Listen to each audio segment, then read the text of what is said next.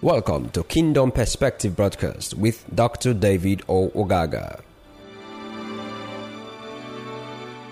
It's a good subject we want to treat this morning, and I'm sure you are with your Bibles and uh, your writing materials, as the case may be, because let me start reading from Ephesians 4.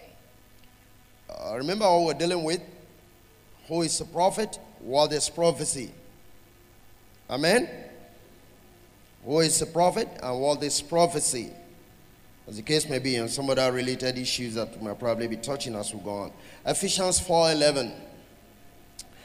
The Bible says, and he gave some apostles and some prophets and some evangelists and some pastors and teachers. Amen. God gave these.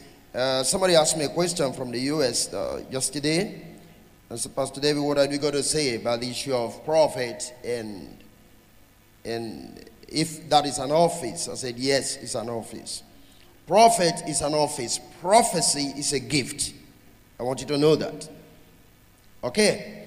The fact that somebody can prophesy doesn't make him a prophet.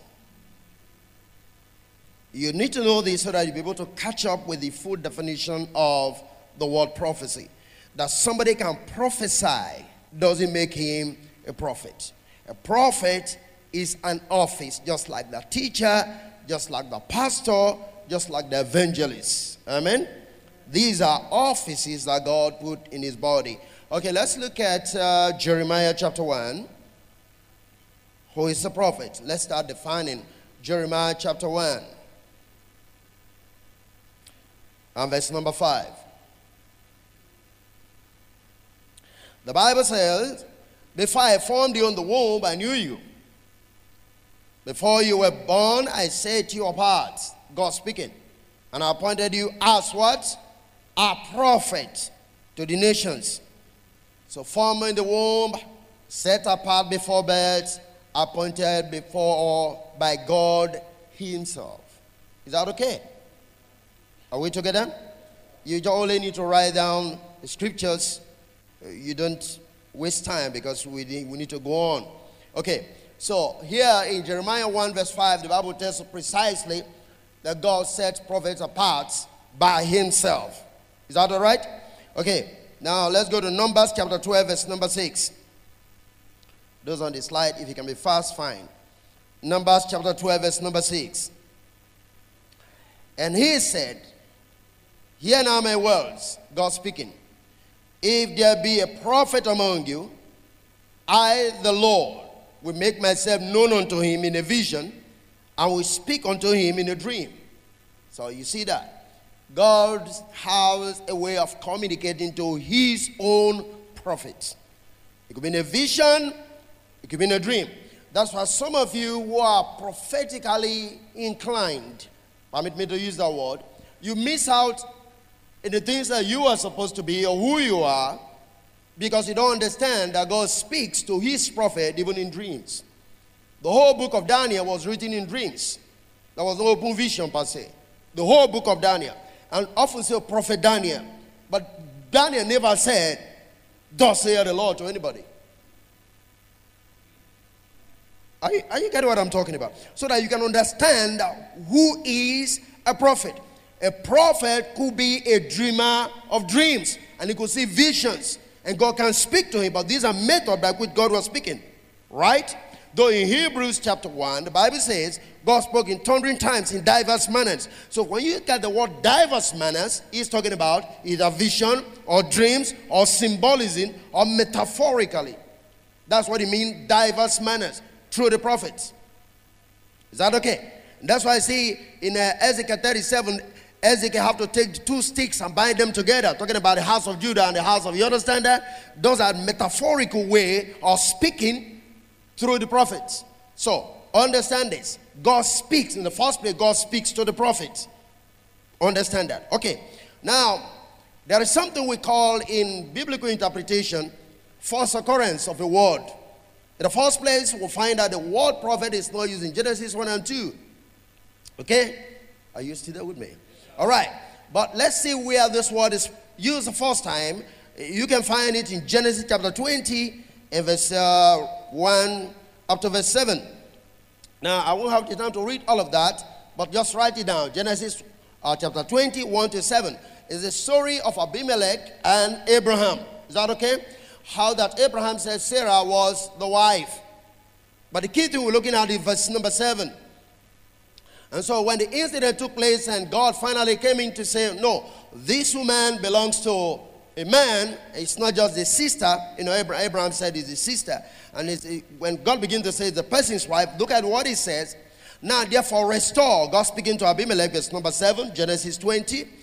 Now, therefore, restore the man his wife, for he is a prophet. And he shall pray for thee, and thou shalt live, and thou shalt restore her not. If thou shalt restore her not, know that thou shalt surely die. Thou and all that are thine. So the key thing we're looking for there is God said Abraham was what? A prophet. Now, there is never a place in scripture that I read where Abraham walked to somebody and said, Thus hear the Lord. Am I right? So, what made Abraham a prophet? These are the things we're going to find out. I will make you see that. Just proceed another word. Now, another place again where the word is used is Exodus chapter number uh, 7 and verse number 1. Exodus 7, verse number 1. And the Lord said unto Moses, Now, this is why Moses was arguing that he can't speak and things like that from Exodus chapter 4, but here in verse number chapter 7, the Bible says, And the Lord said unto Moses, See, I have made thee a God to Pharaoh, and Aaron thy brother shall be thy what? Thy prophet. Aaron thy brother shall be thy prophet. Now I have always interpreted this and I've always made you to see it. When God said Aaron shall be thy prophet, he didn't say Aaron shall be a prophet of Israel. It will be a prophet to Moses alone. Now, what it means is Moses will speak to Pharaoh, but God will speak to Moses. Moses will speak to Aaron. Aaron will speak to Pharaoh. So, prophet in simple definition simply means you hearing from a source and speaking on behalf of the source that is speaking to you. Is it clear? So, we can say we can have the prophet of God. For instance, Moses was the prophet of God. Is that okay? But Aaron was not a prophet of God, was a prophet of Moses. Hallelujah. Simple word definition. These are scripture definitions I just gave, but if you go by word definition, the word prophet uh, actually means a forth teller or forth speaker. Speaking forth. The term laying stress on the utterance and not upon the vision. I want you to understand the terms of the word prophet, the emphasis is not on vision, but on the utterance. Because the word prophet actually means a forth teller, the one that speaks forth. It's like a mouthpiece. Are you there? Good. That is what the word prophet really means. Okay. The Hebrew words come from a root which means to bubble up and overflow as from a full fountain. So I'm going to make you see some simple definition of this as we progress because you find that the prophet actually was not supposed to premeditate. He's not supposed to premeditate before he speaks. He doesn't, he's not supposed to know something before he speaks. It is as the Spirit builds up within him, he speaks for God's mind. That is the prophetic. Okay, let's move on. I'll give this to you. But in case you, in case I forget or I miss it, you can write down 2 Peter 1, verse 21. The Bible says, The prophecy came not in old time by the will of man, but holy men of God speak or speak as they were moved. That word moved is like they were the bubbling of the overflowing of that which was within by the Spirit. Is that okay? Praise the Lord. So, it's actually one who speaks of things before they happen. That is a prophet. They speak of things before they happen. One who foretells future events. You can put that inclusive because you have somebody like Agabus. But I'm going to make you see when you speak of future events or things that are happen or to happen, God often said things so as to prepare those things either for the good things to happen or for evil things to be prevented. So don't speak of things to happen and you don't have the solution to it. It's not from God. I'll give you an example as we progress on that, but just in case. Because I also make you see that sometimes people think when the prophet speaks and the word doesn't come to pass, that doesn't make him a true prophet of God. That is not true. On one condition. When a prophet of God speaks a word to a people in particular, perhaps for judgment, and the people repent of what they were doing before, God averts the judgment. So, though the man has spoken that this is going to happen, but because the people heed the word of God, and they got averted the judgment, doesn't make the one who spoke a false prophet. Are you still there with me? But I'm going to make you see all of this bit by bit. Let's just make some progress so that we'll be systematic. So, uh, foretelling or future telling was not the original notion of the word prophet. Amen? Just like we find that Abraham had nothing to speak forth in terms of a futuristic happening. When God said he's a prophet. Is that okay? So we find that we can say the way we've taken prophet today, Abraham was a prophet. Because there was nothing that Abraham was foretelling. Hallelujah. Praise the living God. Okay, so um, let me just move on here. Now, like we said before in Abraham's case, um, but there is something that ruled out Abraham that made him a prophet. Can I show you that? Genesis 18. Something that made him a prophet. Genesis 18. Look at verse 17 and 18.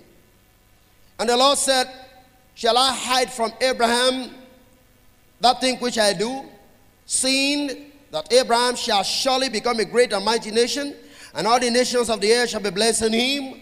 For I know him, that he will command his children and his household after him, and they shall keep the word of the Lord to do justice and judgment, that the Lord may bring upon Abraham that which has spoken of him. Can you hear this? So, what made Abraham a prophet was God will communicate to Abraham what he wants to do. And this instant, God wanted to go and destroy Sodom and Gomorrah. Now he's saying, because I know Abraham will be able to speak of my mind, lead my, my people or his children, his way and the word of the Lord, I won't hide anything from him. Hallelujah. So Abraham began to intercede for Sodom and Gomorrah. Remember that is the incident why he began to pray.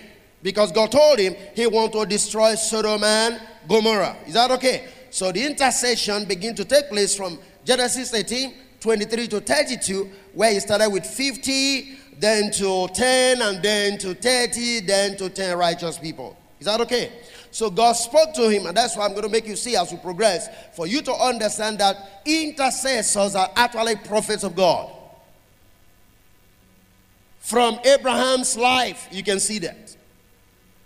Because God made him to see, he began to do what? Intercede. So if you are truly an intercessor, you ought to see yourself as a prophet of God. I'm going to make you see that as we progress. Amen. All right. Now, Deuteronomy chapter 18. Let's look at verse 15. God speaking to Moses.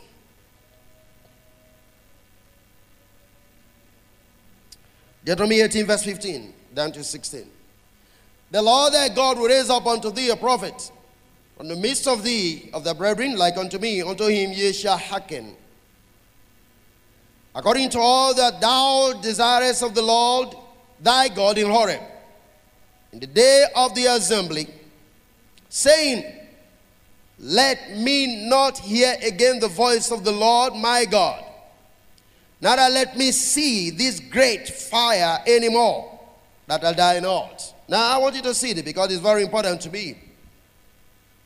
God here is speaking to the children of Israel and saying, Now remember, when it came to Mount Sinai, God wanted to talk with them. And the Bible made us understand there was thunder and lightning, and people say, hey, we don't want to hear God anymore. You talk to Moses, and Moses will talk to us. Is that okay?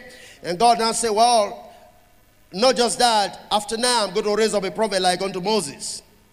Him shall ye hear. But the point is, God actually intended that he was going to speak to the whole people. Is that okay? So then, the prophetic ministry is hearing God. Hallelujah. The basis of the prophetic ministry is what? Hearing God. Now, meaning where you cannot hear God for yourself, then God sends the prophet to speak to you. Does that make sense? Where you can hear God for yourself, then He sends the prophet to speak to you. Otherwise, the whole community of Israel was supposed to hear God. Now, if they were all supposed to hear God, there wouldn't have been the need for the prophetic ministry. Hallelujah. God intends that everybody, his children, should hear him. And just like a father, every father speaks to his son. Praise the Lord. All right. Let's get down a little bit to New Testament. Just trying to see if keep to time. New Testament definition. Let's go back to Ephesians 3. Ephesians 3. New Testament definition. I try to give this. I'm looking at 4 to 5. Paul speaking. Whereby when you read, you may understand my knowledge in the mystery of Christ, which in other ages was not made known unto the sons of men, as it is now revealed unto his holy apostles and prophets by the Spirit. Hallelujah. It means the prophet have the ability or have been graced to receive some mysteries from God which other people may not have known. And that's exactly what happened to Abraham.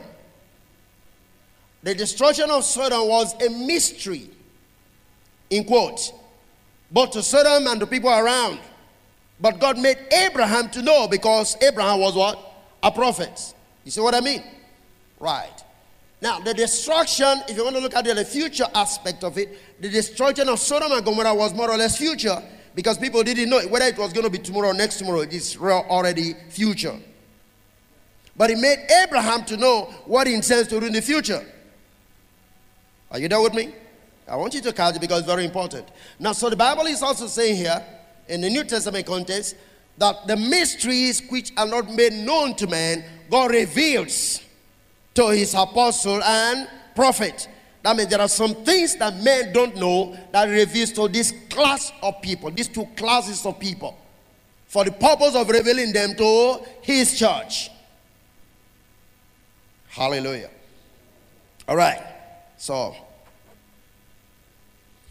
okay, now let me just. Uh, now, the word used here, prophet, is prophetes, which means a foreteller, a prophet by analogy, an inspired speaker, by extension, a poet. And to me, that's very important. Now, I'm going to make you see this from the scripture. You go with me to Titus chapter 1. Titus chapter 1, and verse number 12. Titus 1, verse number 12. Paul speaking to Titus says, One of themselves, even a prophet of their own, said, Our prophet there means a poet. The Cretans are always liars, evil beasts, slow bellies. Did you get that? That gives you the definition of the word prophet a foreteller, a poet.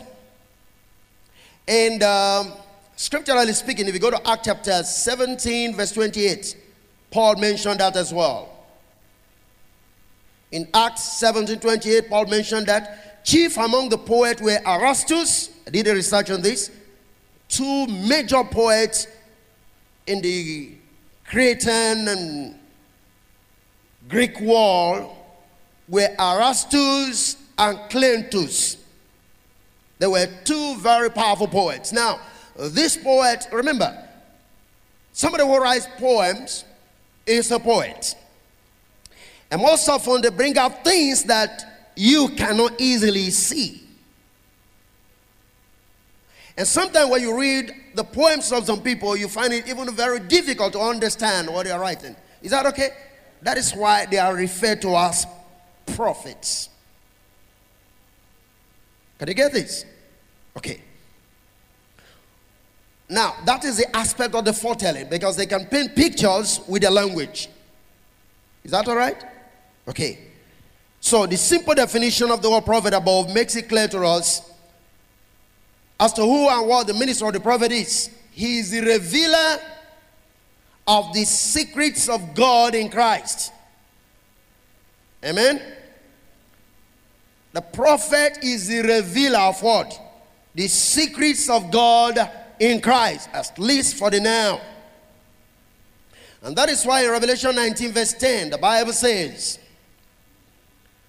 The testimony of Jesus is the spirit of prophecy. The testimony of Jesus is the spirit of prophecy. Because a prophet is a revealer of the secrets of God in Christ. Hallelujah. Are we following so far? Praise the Lord. And the word testimony actually is from the Greek word marturia, which means evidence given judicially or record, report, testimony or witness. It also means a witness. A witness is the one that can speak forth what he knows or he has seen. Hallelujah. Okay. So from the above, we found that the true prophet is the one who reveals God's intents and purposes of unto an individual and the church in Christ. The one that reveals the intentions of God. Now, this is very important. I try to be very uh, careful in giving you this definition. The prophet is the one that reveals the intentions of God for the church and for the individuals. Praise the living God. Are you, are you catching this? The one that reveals the intentions. I, I'm trying to be very emphatic. Because you see, if God intends to destroy you, listen very closely, He's going to tell you why He wants to destroy you. And if you turn from why He wants to destroy you, He will stop destroying you. So don't give me a prophecy that have no solution. Then it must not be from God. Because anytime God even wanted to destroy Israel, He would tell them why He wanted to destroy Israel and what to do to avert the judgment. Are you still there with me? And watch this. It means, I'm sorry. Praise God. It means if somebody have to reveal a thing and it's not from God, but from the devil, then it's a prophet of the devil. Because you're a prophet of the one that gives you your information. Does that make sense?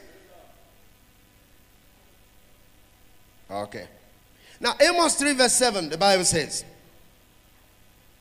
Surely, Amos 3, 7, surely the Lord will do nothing unless he reveals his secret to his servant, what?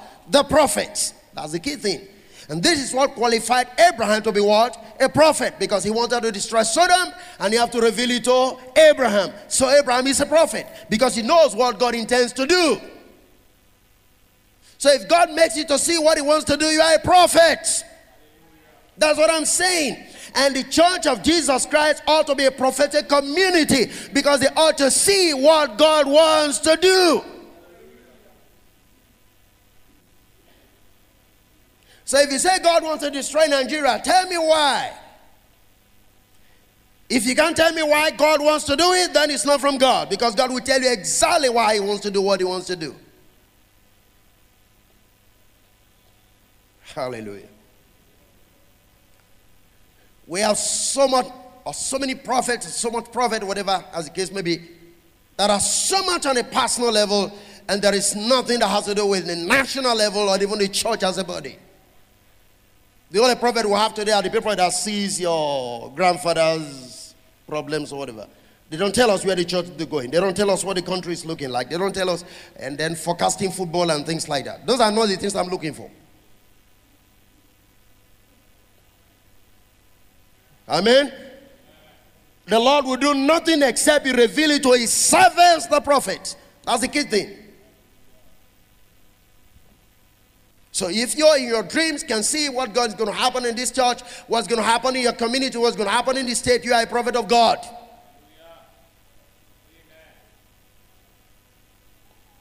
Praise the Lord. And that means the utterance you're giving is inspired by who? By God.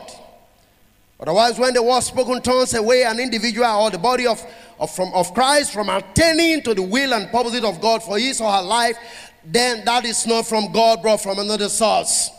I'm only trying to be fair. I'll just say from the devil. Now, the Bible says Abraham, Isaac, and Jacob were prophets of God. How many of you remember that? No, you see, I'm going to make you see that. When the Bible says, touch not my prophet, and touch not my note, and do my prophets, not prophet, prophets. He wasn't talking about the prophet walking the street. That scripture was actually in reference to Abraham, Isaac, and Jacob. That anywhere they go, he could warn Abimelech, he could warn the people. That is what it meant when he said, Touch no man, anointed I do my prophets no harm. Know what talking about? A scripture that he can use to intimidate people. Is that okay? When you don't do the right thing, people want to talk and say something. Hey, look, I'm a prophet of God. Touch no man, anointed I do my prophet no. Forget that. Don't intimidate people. It was the scripture for Abraham, Isaac, and Jacob because they know the will of God. God was sending them, and anywhere He takes them to, the Bible says, we rebuke kings for their sake. That's what the Bible means. That is why he could go down to, uh, where's this guy? Laban, and told him, hey, listen, you're pursuing Jacob, but do no harm to him. That's what he's saying. He went to Abimelech, he went to Laban, he keep on warning them against these three guys. That's what it means, touch no man anointed that do my prophet no harm. So it's not a scripture for somebody seeing vision and then intimidating you. If you don't believe me, I'm a prophet of God. No, man, don't be intimidated. You are also a prophet of God. You can hear God for yourself. That's what God wants. People using scripture to intimidate the body of Christ. Hurts my spirit. And that's because people don't understand who they are. Hallelujah. Did you get that?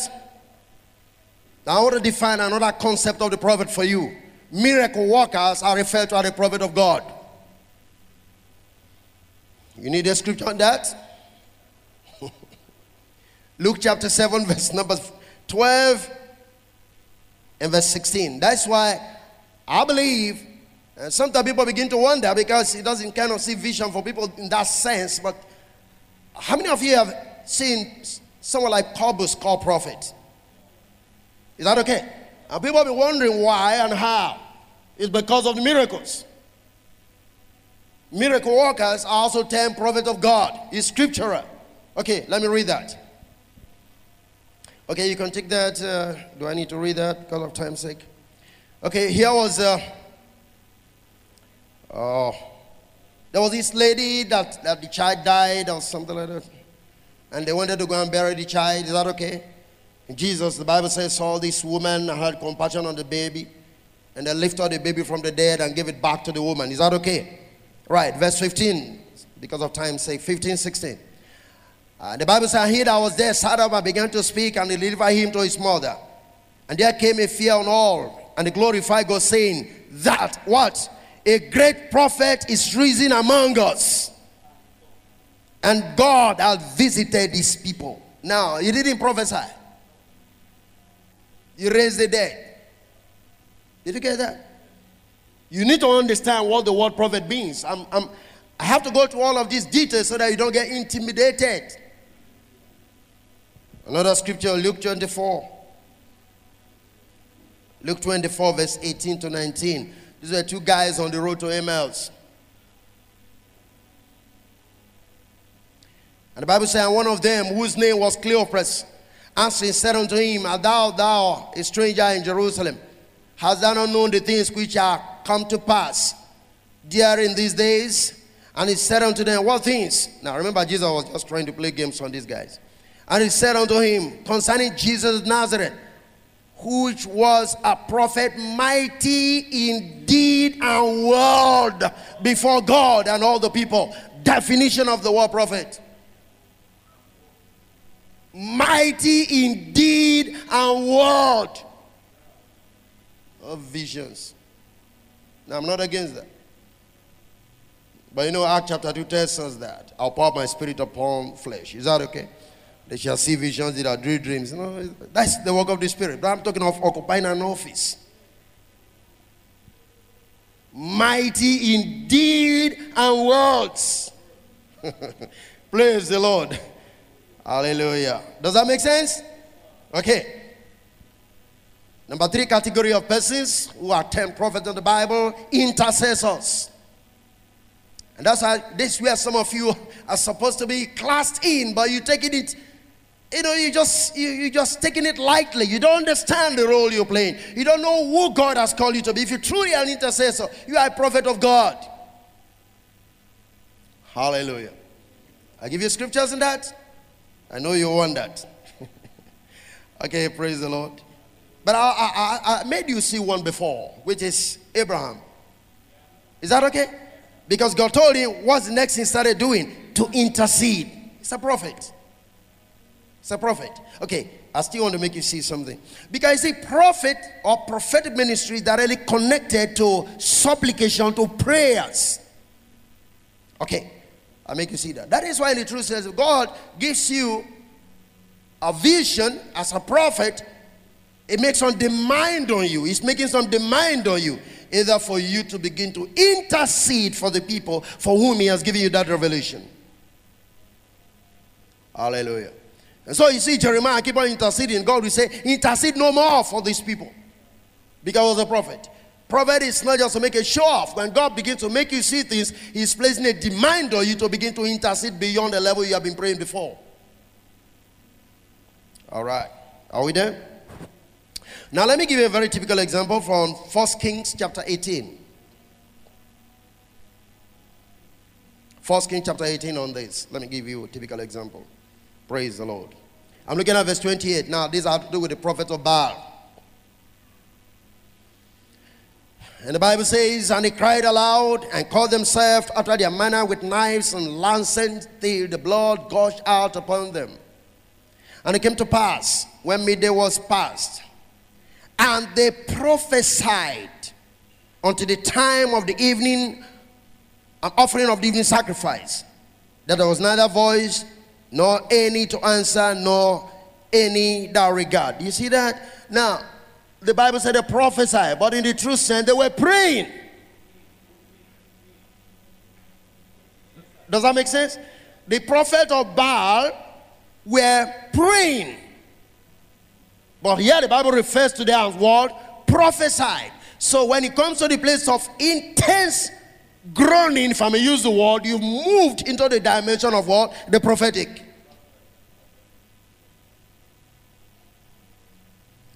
Hallelujah.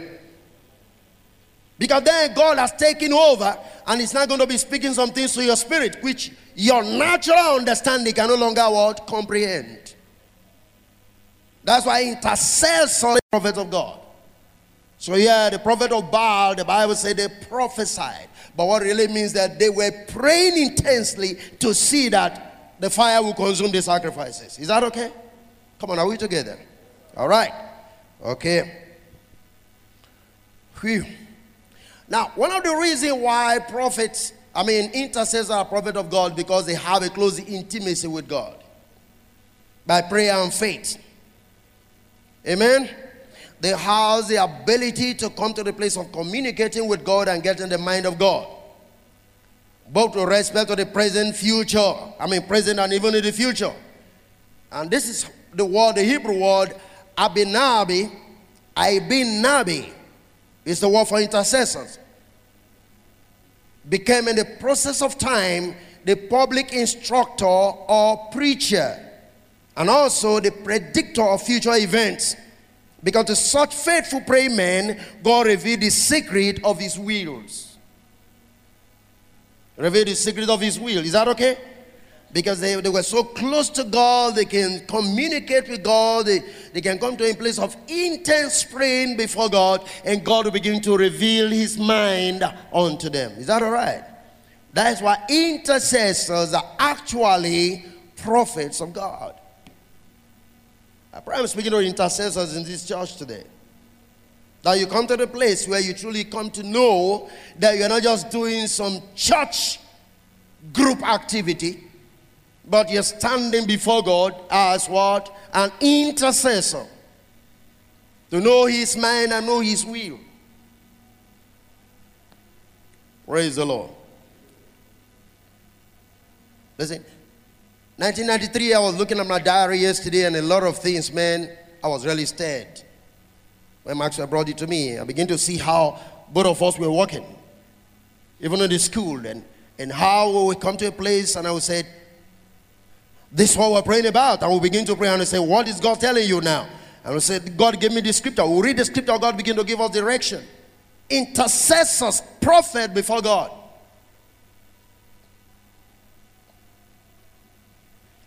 I kind of value the diary more than anything else now because saw it for the first time, 1993. Saw the dimension that we're moving. Scriptures given us. We are praying, God giving scriptures, even in fellowship. And that's the way it should be. We don't come to church, pray, just looking dormant and you know, go back home. We're supposed to pray. God will speak to one or two persons and say, This is what God is saying. That is what intercessory ministry really means. You need to drive yourself in. You need to come to that place where you can see and God can speak to you. Your ears must be popped open. Intercessors in this church. Hallelujah. I want to read an interesting scripture when it comes to the issue of prophesying. Let's get down to 1 Corinthians chapter 14. And then I tie it up so that you can see, like you said, Abinabin, Ibinabi, which is the word for intercessor that become uh, instructors and and teachers so that they can understand how it relates to the issue of prophesying and the gift of prophecy. Uh, 1 Corinthians 14, I read from 24 to 25. Bible says, but if all prophesy, that's if you come together in the church, and there coming one that believeth not, or one unlearned is convinced of all, is judge of all, and those are the secrets of his heart made manifest. And so, falling down on his face, he will worship God and report that God is in you of a truth. Did you see that? Okay, let me take it from the message and from verse 23. Get this a little bit closer. The message translation, 1 Corinthians 14. I'm reading from verse 23. If you come together as a congregation, and some unbelieving outsiders walking on you as you are all praying in tongues, unintelligible to each other and to them. Won't they assume you've taken leave of your senses and get out of there as fast as they can?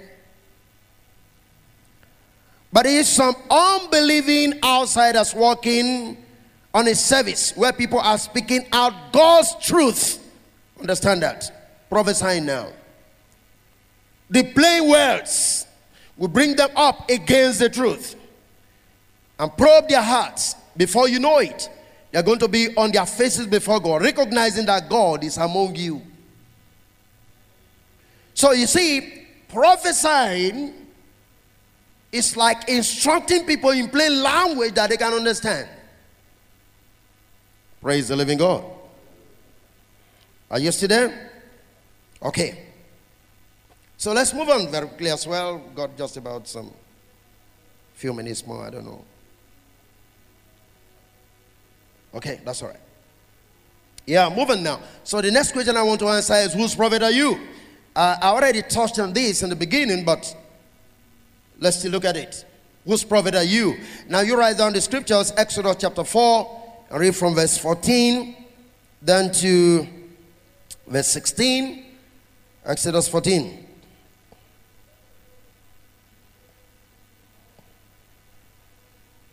Amen. Uh, you read that. He has to do with Moses. Uh, find time if you care, read it from the Amplified Translation, but the Bible simply says, It shall be your mouthpiece, it shall speak for you. I said that before. So now, if you go to Exodus 7, verse 1, which we read before, it gives you the simple definition of what that means. So here, if you want to answer the question, Whose prophet are you? It simply means you are a prophet of whoever gives you what to say. Is it okay? Are we together? All right. Okay, now let's move on. So, uh, I've said this before. it's either you're going to be a prophet of God or a prophet of another source. In other words, you can receive prophetic words or prophetic utterances to me from about three dimensions. It can be from God, it can be from your mind, or a familiar spirit. Is that okay? Now, when I say whose prophet are you, you can be a prophet of yourself. What I mean by that is you speaking from your mind, not from God. And if God gives you the word, then you are a prophet of God. But if from yourself, you are just speaking your mind. And then you can also receive an instruction from a familiar spirit. Let me show you that. Isaiah 8. Isaiah chapter 8. Look at verse 19 and 20. And when they shall say unto you, Seek unto them that have familiar spirits, and unto wizard the peep, and a mortar, shall not a, prof, a people seek unto their God for the living to the dead, to the law and to the testimony, testimony of Jesus with the spirit of prophecy, if they speak not according to his word, it is because there is no light in them. Hallelujah. Amen. If you check down, the Bible talks about seeking wizard and familiar spirit. The word familiar spirit actually is the same thing as wizard. Amen. And now the word wizard, the original meaning of the word wizard means a knowing one. And somebody who conjures. Amen? And that is very important. A knowing one to conjure. You conjure from your mind, you conjure from other sources, but not from God. But you can say things, you can make people see things. Now, one thing you need to understand about familiar spirit is this a familiar spirit is a spirit that can mimic you to somebody else. Okay? A familiar spirit can know your name. He can know your voice, how your voice sounds. And he can speak to your wife. Assuming maybe you are far away or something's going on, he can speak to your wife in your voice. You can mimic your voice, and your wife thinks you are the one talking. Are you still there? So a familiar spirit can kind of replicate a person's attributes. But that is not to say that is the right person. And then when we talk about the knowing somebody who can who can who knows some things like i said who can conjure up some things not because god is instructing the person in that way. So the fact again is i'm going to read a scripture in acts 16 verse 16 Eli with this whose prophet are you the prophet of God, a familiar spirit, oh, or you're just speaking your mind as a source. Now you find in Acts 16, verse 16, I give you a typical example of what I probably is very close to this familiar spirit thing. Here was a girl that was prophesying or saying things about Paul. Acts 16, verse 16 down to 18, the Bible says, And it came to pass as we, as Paul and Silas or whatever, as went to prayer, a certain damsel possessed with a spirit of divination met us with broad Hamaset not gained by soothsaying. Spirit of divination is the same thing as the spirit of a python. The same followed Paul and us and cried, saying, These men are the servants of God, which show unto us the way of salvation. And these did they many days. But Paul, being grieved, turned and said to the spirit, not to the girl, to the spirit, I command thee in the name of Jesus Christ to come out of her. And he came out the same hour. Now, watch this, because this is very critical. What this guy was saying was actually the truth. So, saying the truth doesn't make the person a prophet of God. I am saying a familiar spirit can tell you who you are. Your father's name, your phone number, your car number. A familiar spirit can do that. Okay. You're going to say, okay, now, Pastor, so how do we how do we determine which one is of God and which one is not of God? I'm going to give you a scripture on that. Hallelujah. Are we together?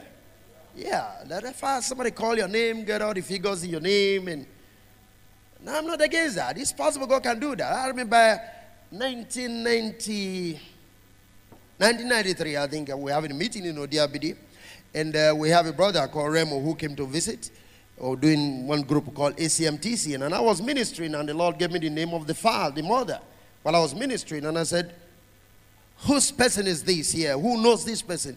And he says, It's my mother. I said, This is what God is saying. Uh, God can do that. I'm not saying God cannot do that. But it's not, it's not, uh, I don't know how to put it. Anyway, let me show you this time, time, them. Deuteronomy chapter 13. And look at verse 1. I want to read it. How do you determine if this is from God and this is not from God? The reason I've said what I've just said is simple. Anything that is faked has a genuine one. Does that make sense? So if somebody can call a phone number, God can really make people call phone numbers. That's what I'm trying to establish. Every fake thing has a genuine one. What we are concerned about is what is the source? And why would God be interested in doing that except He has a particular reason for doing what He wants to do? Hallelujah. Are we there? Deuteronomy 13. If there arise among you a prophet or a dreamer of dreams, can you see the equation? and giveth thee a word or a wonder, or a sign or a wonder. And the sign or the wonder come to pass. Wherefore he spake unto thee, saying, Let us go after other gods, which I have not known, and let us serve them. Thou shalt not hearken unto the words of that prophet, or that dreamer of dreams, for the Lord your God proveth you, watch this, to know whether you love the Lord your God with all your heart and with all your soul. Amen. And ye shall walk after the Lord your God and fear him and keep his commandments and obey his voice, and ye shall serve him and cleave unto him. And that prophet or that dreamer of dreams shall be put to death because he had spoken to turn you away from the Lord your God, which brought you out of the land of Egypt, and redeemed you out of the house of bondage, to trust thee out of the way which the Lord thy God commanded thee to walk in. So thou shalt pull the evil away from the midst of thee. Amen. How do you determine a prophet or a prophecy or a word that is not from God? How do you determine that which is false? Is anything that turns you away from the Lord. Even though the thing is true. The Bible says the prophecy is true, the dream is true, but it's leading you away from God. That is false. God said, I'll allow that to happen to prove you. So the problem is not even the one that is deceiving you, the problem is you who cannot stand for what God is saying. Does that make sense? So don't blame the people that are deceiving the people. Blame the people that have been deceived. are you still there with me? Say there arise a prophet, dreamer of dream, and they give you a sign a wonder, miracle, and the sign or the wonder come to pass. But yet, the sign and the wonder is turning you away from your faith in God. That is false. So, when a man begins to tell you to sweep, bring a broom to church to sweep so that you get a miracle. And then you get a miracle because you sweat. God doesn't sweep, God speaks. God creates by speaking. Come on, am I talking to someone here? God simply said, Let there be, and there was. Paul spoke to the spirit of Python and the lady, and the Bible said right at that moment the spirit left. He didn't pray the spirit into a bottle to break it on the road. When men begin to ask you to make bottles to church with a cork, pray in a devil into a bottle and cork it and break it on the roadside, that is voodooism. It's not from God. God speaks. God created by speaking. And you should create by speaking. Do you understand what I'm saying? So when you begin to see all these things happening, though they are signs, manifestations, where is your faith in God? When your faith begins to move towards brooms and towards oils and towards where is your faith in God? That's the question. Because your faith is moving from God to something else. The Bible says, Don't believe such prophet. I have allowed that to prove you whether you love me. So that you get signs and wonders by performing certain things doesn't make it God. Hallelujah. Am I making sense to you? I'm reading the Bible. So you must know who a prophet is. You must know what a false prophet stands for. Second Timothy 1 verse 7, the Bible says, God have not given us the spirit of fear, but of power and of love and of a sound mind. So any prophecy that takes away your peace is not of God. Are you there with me? If a man tells you you're going to have an accident, ask him why. God won't talk about you having an accident without telling you why He's going to allow you to have the accident. Man comes to tell you you are going to die, ask him why. Always try to ask why. Is that okay? What did I say you should do? Ask why. God have to give the reason why he wants to kill you. Are you see that? God went to Hezekiah, I want to kill you. Hezekiah said, Remember the things I've done. There was a dialogue. Don't take you want to die for an answer. Don't take you want to die for granted. Dialogue with God. God, why do you want to kill me? And your life is in the hands of God, so a witch have no power to kill you. So if they come to tell you which one to kill you, ask why. Are you see that? I mean, these are simple words in the Bible. Is that okay? Okay. Uh, no, time is not a friend. I feel like preaching here. Now, I'm going to say because this is very important. The prophet have no monopoly of information of knowledge. He has no monopoly of information or knowledge. Very important. And I want you to take this serious. Deuteronomy 29, verse 29.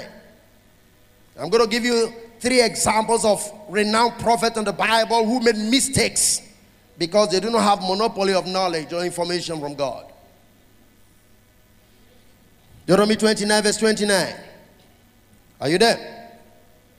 The secret things belong unto the Lord our God. But those things which are revealed belong unto us and to our children. Amen. Are you done with me? The secret belonging unto the Lord our God. But those things which are revealed belonging unto us and to our children forever. That we may know, that we may do all the words of this law. But what I want you to see, the secret thing belongs unto the Lord, but the thing which he reveals belong to us. Now, there are some things he can't reveal to prophets. It is what he reveals that the prophet ought to speak about. So the prophet doesn't know everything. He can know everything. So let no man think he knows it all because he's a prophet. That's not true. Yeah, no, no, no, rubbish. Doesn't make sense. Okay, let me show you how. I want to make you see this. And this is what the Bible says in 1 Corinthians 40, verse 29. Let the prophet speak two or three and let the other judge. Why should we judge if they know it all? Amen. It means they can make mistakes. That's why we have to judge if this is accurate, if this is from God, if this is right or wrong. We can judge. Don't take everything anybody tells you because he claimed to be a mighty prophet. No way. Because prophet make mistakes. Now I want to give you an example. Hallelujah. You can write it down. 4 Samuel chapter 16 from verse 1 to 6. You know the story. Here is the Bible tells us precisely in the book of 4 Samuel chapter 3 verse 19 to 20 that Samuel was known to be a mighty prophet of God, and the Bible said none of his wealth fell to the ground. Did the Bible say so? That means anything he says come to pass. That was the record of God about Samuel. Okay, but for Samuel 16, if you look at 1 to 6, what happened? The Bible said here God sent Samuel to anoint the king for Israel. He went to the house of Jesse he saw this tall man Eliab, the senior brother of, of, of David. Is that okay? And the Bible says he took the oil and poured it on his head. But was that the one God chose? No. Samuel made a mistake. Does that make sense? So the prophet have no monopoly of information. It is what God revealed that he should speak. Glory to God. Are you see that? Come on, I'm, I'm talking to someone here. Okay. I'm going to share another one. Nathan was a mighty prophet in the Bible. Amen. Second Samuel chapter 7. If you look at verse 1 and to 6. The Bible tells us here Nathan went to King David. And David said, Hey, I put it in my heart to build a house for God. Son, I said, Come on. That's a good work. Amen. Are you see that? He said all of that. I was kind of walking away. God said, Oh, come on. You go back and tell him. He made a mistake. Did he make a mistake or not? Terrible one, too, for that matter. He didn't know the mind of God because the secret thing belongs to God. So don't let anybody just come talk to you and say, Oh man, the prophet talked to me. No, man. Let the prophet speak one or two and let the people judge.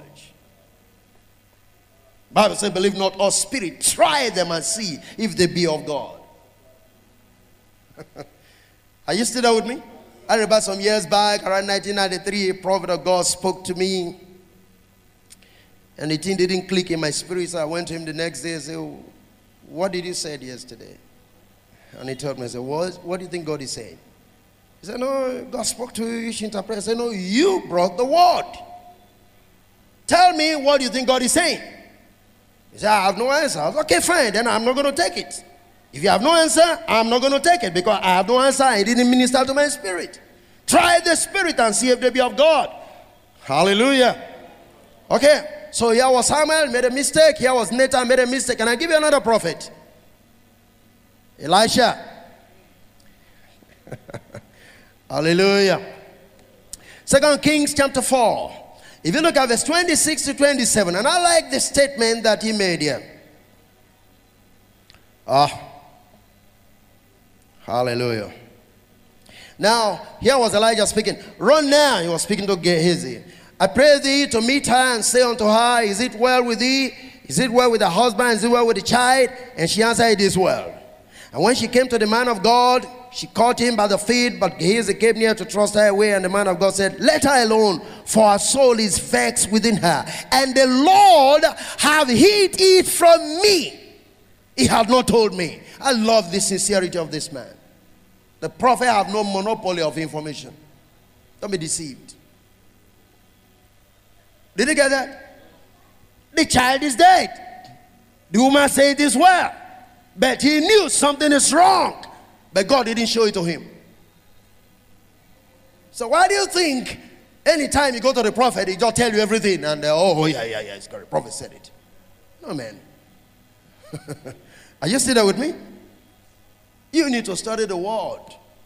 Because you know the word of God, no man can take you for a ride. Hallelujah. Amen. So essentially, I want to remind you, God really wants us to have a prophetic community. Is that okay? A prophetic community is the basis of God's mind for His church. What He intends is every church, as we are all together here, we are supposed to be hearing from God, and that is my passion. That is my, my intention. If, if one of you can remember, that's what I keep trying to make you see and to come into. That you should be able to hear God for yourself, because God intends us to be a prophetic community. Now, I'm not saying God doesn't raise prophet amongst us, God does raise prophet among us, but at the same time, we must come to the place where we have to hear some things as well for ourselves because we are God's children. Can I hear an amen to that? All right. Now take Exodus 19 in relation to a prophetic community. Exodus 19. Let me look at 5 and 6 and Deuteronomy 4. Hallelujah. Exodus 19. Let me just look at 5 and 6. Now, therefore, if you obey my voice indeed and keep my commandment, covenant, then it shall be a peculiar treasure unto me above all people, for all the earth is mine, and it shall be unto me a kingdom of priests and a holy nation. These are the words we that shall speak unto the children of Israel. Is that okay? Hallelujah. God intends Israel to be a prophetic community. And that's exactly why you find that, as we read before in Deuteronomy, he made them to understand that God was speaking to them, and they came to God and said, We don't want to hear God anymore. But he said, You are supposed to be a holy nation. Is that okay? A peculiar people unto me. What I mean is, I'm going to be speaking to you as a community, and you go and speak to the rest of the nations as a community. That through you, the rest of the people will come to know me. Is that all right? Praise the Lord. Okay, let me give you one that makes it a little bit closer for you. Numbers chapter 11. Numbers 11. The Bible says, and Moses went out, Numbers 11, verse 24.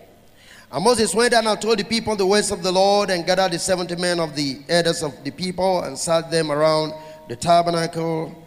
And uh, this looks like a long reading. Okay. Now, and the Lord came down in a cloud and spake unto him and took, verse 25, and took of the spirit that was upon him and gave it unto the 70 elders. And it came to pass that when the spirit rested upon them, they prophesied and did not cease. What happened? They prophesied and did not cease. Okay, I'm going to say something on that, but read on. But there remained two of the men in the camp, the name of the one is Eldad, and the name of the other is Medad. And the Spirit rested upon them, and they were of them that were written, but went not out unto the tabernacle, and prophesied in the camp. And there ran a young man and told Moses and said, Eldad and Medad will prophesy in the camp. And no, no, no. You know the story. Is that okay? And the person around was Joshua. And so what is happening here? Moses took the 70 elders and brought them to the tabernacle. And God said, I'm going to take of your spirit and put it upon them. And the spirit that actually took, which is the spirit of prophecies, was actually the spirit of wisdom, so that they can assist him in running the affairs of the children of Israel. It was a kind of the spirit of governance. Is that okay? But the Bible says they all prophesy. What that means is God can make a community of people to prophesy at the same level. The purpose is for God to reveal His mind to the entire community and they can speak in one mind because they know God almost on equal level. Is that okay? Come on, are we together? Now, if you see what Moses said there, just in case you see that. Um, now look at verse 12. And Joshua the son of Nun, the servant of Moses, one of the young men, answered and said, My Lord, Moses hath forbid them. Moses said, verse 29, unto him, Envious thou for my sake? Will God that all the lost people were what? Prophets. Look at that. And that the Lord will pull this spirit upon them. All the lost people. My desire is all the lost people because this is what it was before. They said, Don't talk to us, talk to Moses, and let Moses talk to us. Can you get that? So Moses is saying, I wish God can reverse what he intends to do on Mount Sinai. So God intends that every one of us be prophets. How do you like that? Some of you are going to step into it. Hallelujah. This is what Moses said, that is true spirit of an apostle that everybody will be exactly as. The Bible says, Jesus speaking to the people, say every servant will be as his master. Amen. And Moses said, I want everybody to be prophets. Not just me alone talking to the people. I want everybody to come to the place where they can become prophetic.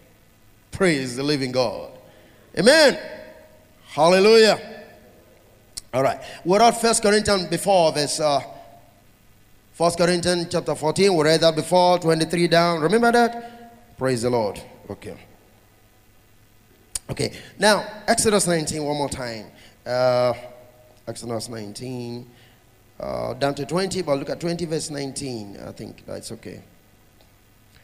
Okay, that's where we read Deuteronomy 18 before.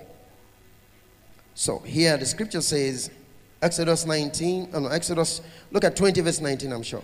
And the Bible says, And he said unto Moses, Speak thou with us, and we hear, but let not God speak with us, lest we die. Remember that? Okay, this is the, this is the main thing that changed the whole picture. Don't talk to us talk to Moses. So they made a choice. And that's why Numbers, Moses was not praying, I wish everybody can reverse to the original intent of God, that everybody can hear him. Did you get that? So God wants this house to be a prophetic house. That everybody can hear God. Because the basis of being a prophet is to do what? Is to hear God. So, true prophetic ministry, relates to accurate communication of the words of the Lord to the listener. Is that okay? Are we together? All right. Okay. If you take time to go read, I may not have the time to do that. You read um, Ezekiel 37, write it down.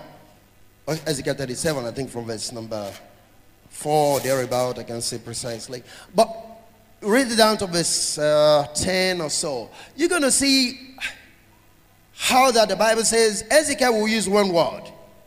The Lord spoke to me and say, prophesy. And then I prophesy as I was commanded. That's what I wanted to pick. Have you noticed that? Anytime he said, I prophesy as I was commanded, flesh came. I prophesy I was commanded, rose. I prophesy I was commanded. It is as he was commanded, not as he thinks. And that is why our words are not effective because God is not giving us what we say. Most people you meet, their words doesn't work. They give you all the prophecy, but nothing happens in your life. You're wondering why? Because God didn't command them to give the prophecy. If God gives a word of prophecy to anybody and it's a command from God, the, the word is going to be a root. Because scripture says, I sent it when he sent for this word, the word will not return to him word void. So when God spoke to Ezekiel and said, prophesy unto the dry bones, when Ezekiel went by the instruction, dry bones received flesh. Most people give you prophecies that have no result because they are not a commandment from God. You need to know that. That is part of judging prophecy. Is that okay? Because I'm looking at how do we judge prophecy and things like that. So let me just take a little look at this. Uh, I don't forget what I said. Bible tells us in Romans chapter 8 verse 15, God have not given us the spirit of fear. Is that okay? Uh, we said that before. But here in Romans 8 15 said, For you have not received the spirit of bondage again to fear, but you have received the spirit of adoption, whereby we cry what? Abba Father. We have received the spirit of adoption. Okay. Judging prophecy. First Thessalonians 5 verse 19. Let me let me see if we can go through this. First Corinthians, First Thessalonians 5 19 to 21, the Bible says, Question of the Spirit, despise not prophesying, prove all things, hold fast that which is good. If he says hold fast that which is good, that means there are some that are not good. So the onus rests on you to find out that which is not good. Then you hold fast that which is good. That means not all prophecies are good. Does that make sense? Hey, does it make sense? Okay. First Corinthians 14. First Corinthians 14. I read just verse 29. Let the prophet speak two or three. Let the other judge. Hallelujah. Praise the Lord. Now look at verse 30. And if anything be revealed to another that's seated by, let that first hold his peace. For they all prophesy one by one. that all may learn and all may be comforted, and the spirit of the prophet are subject to the prophets. So don't tell me, man, I can't hold back. You can hold back. Is that okay? By implication, don't allow your prophetic spirit to cause confusion in the body of Christ or in the church. Praise the Lord. Are we together? Okay. Now, when you, we're judging, here we're looking at perhaps you're going to find out the source. Is that okay? And as to whether the revelation agrees with the new covenant principles. And as to whether there are anything close to it, even in the Old Testament. Hallelujah. Are you getting what I'm talking about? You see, don't forget, these two books are one. Hallelujah. Are we there? Good. Most time when Paul speaks, if you go back and read the scriptures, anytime Paul is speaking, especially when it comes to the issue of doctrine, anytime he's speaking, he always make reference to the old. Because one is a shadow, one's the real thing. Praise the Lord. All right. Uh, now, one of the reasons why Paul says there have to be judgment here or to judge the prophecy is that uh, it's been taken for granted that a man might pretend to have the spirit of prophecy or function the spirit of prophecy who was not sent of God. Amen? And therefore, it was the duty of the accredited teachers to examine whether what he spoke was according to truth and the analogy of faith. For the spirit of the prophet are subject to the prophet. Every man's gift was to be judged of by those whose age, experience, and wisdom gave them a right to decide. This is very important. Because we see people can, like I said before, you can speak from your mind, you can speak from the spirit. Is that okay? Or you can speak from God's thoughts or God commands. So when we judge, we're trying to find out what it is us. And just like I said before, anything that takes away your peace is not necessarily of God. Praise the Lord. If your peace is taken away and you come into the place of remorse, for instance, being remorseful, that is what we call repentance towards God and repentance towards men. Every remorsefulness in your spirit will lead you to repentance, but to whom are you repenting? Therefore, everything that makes you to go into repentance we indicate as to who you are repenting towards. Is it towards God or towards man? So then we find out that why we judge is to find out whether what had been given is of God or a presumptuous spirit, a familiar spirit, somebody can presume to be prophesying and speaking from their mind. Watch this. I think I need to rush this to give you a typical example of how to prophesy. I said that before in Second Peter chapter 1, verse number 2. The people who prophesy, they were moved by what? By the Spirit. Is that okay? So I think for remaining few moments, let me give you two examples of prophecy in the Bible so that you can understand what I'm saying. How that you judge because it relates to it uh, uh, can I use this word, a kind of prophetic destiny what it has to do with that which God has spoken before, and things begin to happen, and God begin to bring them up so that He can confirm what He has spoken. Let's get down to the book of. Uh, I gave you Ezekiel before, so you write it down. Ezekiel chapter 37. Look at uh, uh, 4 on down to verse 11. Just write it down. I was commanded, I spoke. I was commanded, I spoke. Is that okay? Hey, are you still here? Okay, take that. Then um, let's get down to Elizabeth. Luke chapter 1, very quickly. Luke chapter 1. Let me give you simple illustration. Mary was pregnant, went to visit Elizabeth. Luke chapter 1 now, then verse 41. Look at it. And it came to pass that when Elizabeth heard the salutation of Mary, the baby leaped in her womb.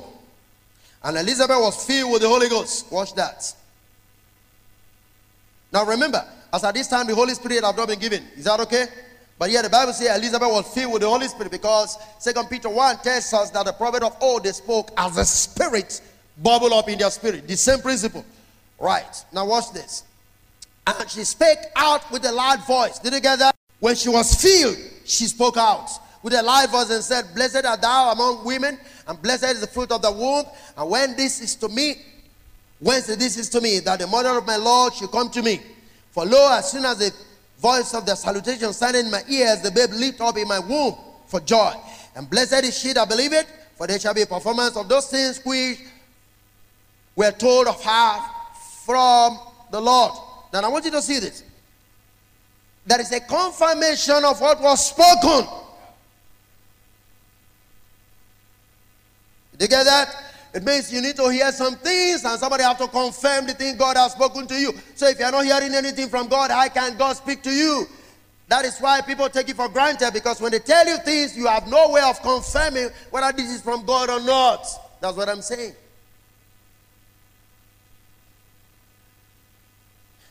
Are you there with me? Luke chapter 1, verse 67. Zechariah, example of prophecy. I'm giving you three examples now one from the old and two from the new. Give you the one of Ezekiel. I'm not giving you the one of Mary and I mean, Elizabeth and who? Zachariah. I'm reading from 67. When the mouth finally got open, after being done for disobeying or disbelieving God, you know, was done for a while. Eh? Some of you, when you don't receive, when you receive instruction from God and you disbelieve, I think the next thing you get dumb and deaf. That's why you're not hearing from God anymore because He shut your ears and your mouth. Okay, verse 67. And his father Zachariah was filled with the Holy Ghost. I want you to see that word filled, filled, filled. Was filled with the Holy Ghost and prophesied, saying, Did you get that? Blessed be the Lord God of Israel, for he has visited and redeemed his people, and has raised up an horn of salvation for us in the house of his servant David, as he spake by the mouth of his holy prophet, which have been since the world began. Since the world began, let me show you. When war. It's not talking about the world that was created, talking about the universe. But since the community of Israel came into being, and since God intended to do some things, let me show you an example of what I mean. Jeremiah 23. In reference to when the world began, what Jeremiah said. I'm looking at 5 to 6. That is the reference that Zachariah was talking about. Look at it. Behold, the days come, here the Lord, that I will raise unto David a righteous branch. Can you see that? Jeremiah 23, 5 and 6.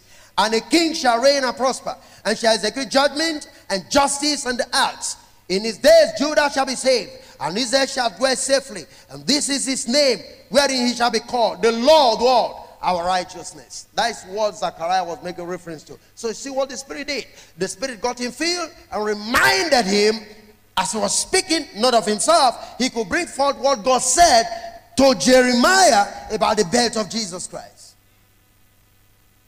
Are you getting this? So it's like God bringing the back to bring them into the future for a fulfillment. In other words, what, what, what was going on was the fulfillment of what God told Jeremiah some years back now be manifested in Christ. Praise the living God. Are we still together here? Okay. First Timothy chapter 4. First Timothy chapter 4. You can take this and go and do some research on your own, do some studies so that you can understand more. So that you are not swayed, you are not deceived, you are not messed around. First Timothy chapter 4, 13. Till I come, give attention to reading, to exhortation, to doctrine. Then, Lord, the gift that is in thee, which was given me by the pro- prophecy, with laying on of the hands of the presbytery. Meditate upon these things, give thyself only to them, that a prophet may appear to all. Amen. To he take it unto thyself and unto the doctrine, continuing them, like I said there. For in doing these, thou shalt both save thyself and save them that hear thee. Now, let me explain something. Timothy was already a saved man. What was he going to be saved from? Is that trying when you give yourself to prophecy there, you not backslide? Is that what he's saying? Because he was already a saved man. But don't forget this salvation is spirit, soul, and body. Is that okay? Come on, are we together? Meaning, There is a continuous progress of what? Salvation. So, the next level of life that you're going to move into, the Bible says, when you hold on to the prophetic word, it takes you there. In other words, when God gives you a prophecy, it's taking you to another level in your life. Amen? Hallelujah. Okay. So, so, so, um, without regard, I summarize with this. When a word of prophecy comes to you, this is what you do. Don't neglect it. One. Practice it. Two. Cultivate it. Three. Throw yourself wholly into it. Meditate upon it. That's number six now. Your progress is determined by it. That's if you receive a word of prophecy. Others will see that progress. Look to yourself or guide yourself so that that which the Lord has ordained can appear. Develop a sound teaching base. It will save you, and it is save all those who believe in you. You want me to summarize that again?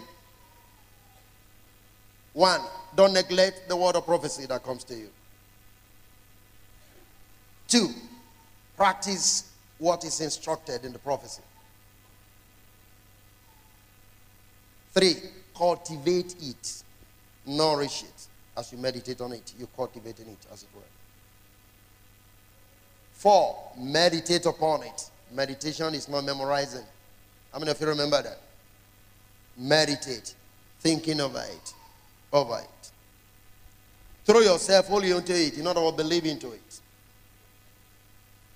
Throw yourself wholly into it. What's the next one? What number are we now? Six. Your progress is determined by it. God doesn't just speak, because everything He says, He must bring to pass. So throw yourself wholly into it. Then I said, Your progress is determined by it, by the prophetic word that has come into you. Others will see that progress. It will manifest for other people to see that this man is making some progress. Look to yourself. In other words, guide yourself so that so that which the Lord has ordained can appear. Look to yourself. In other words, see to it that you are not distracted, and not just that, see to it that you don't do things that will make that which the Lord has spoken not to come to pass. Does that make sense? Come on, does that make sense? Okay. Then I said, develop a sound teaching base. There's a need for you to stay with the word. It will help you nourish what God has given to you. And finally, I said it means the saving of yourself. Lastly, the saving of others who will believe and listen to you. Praise the Lord.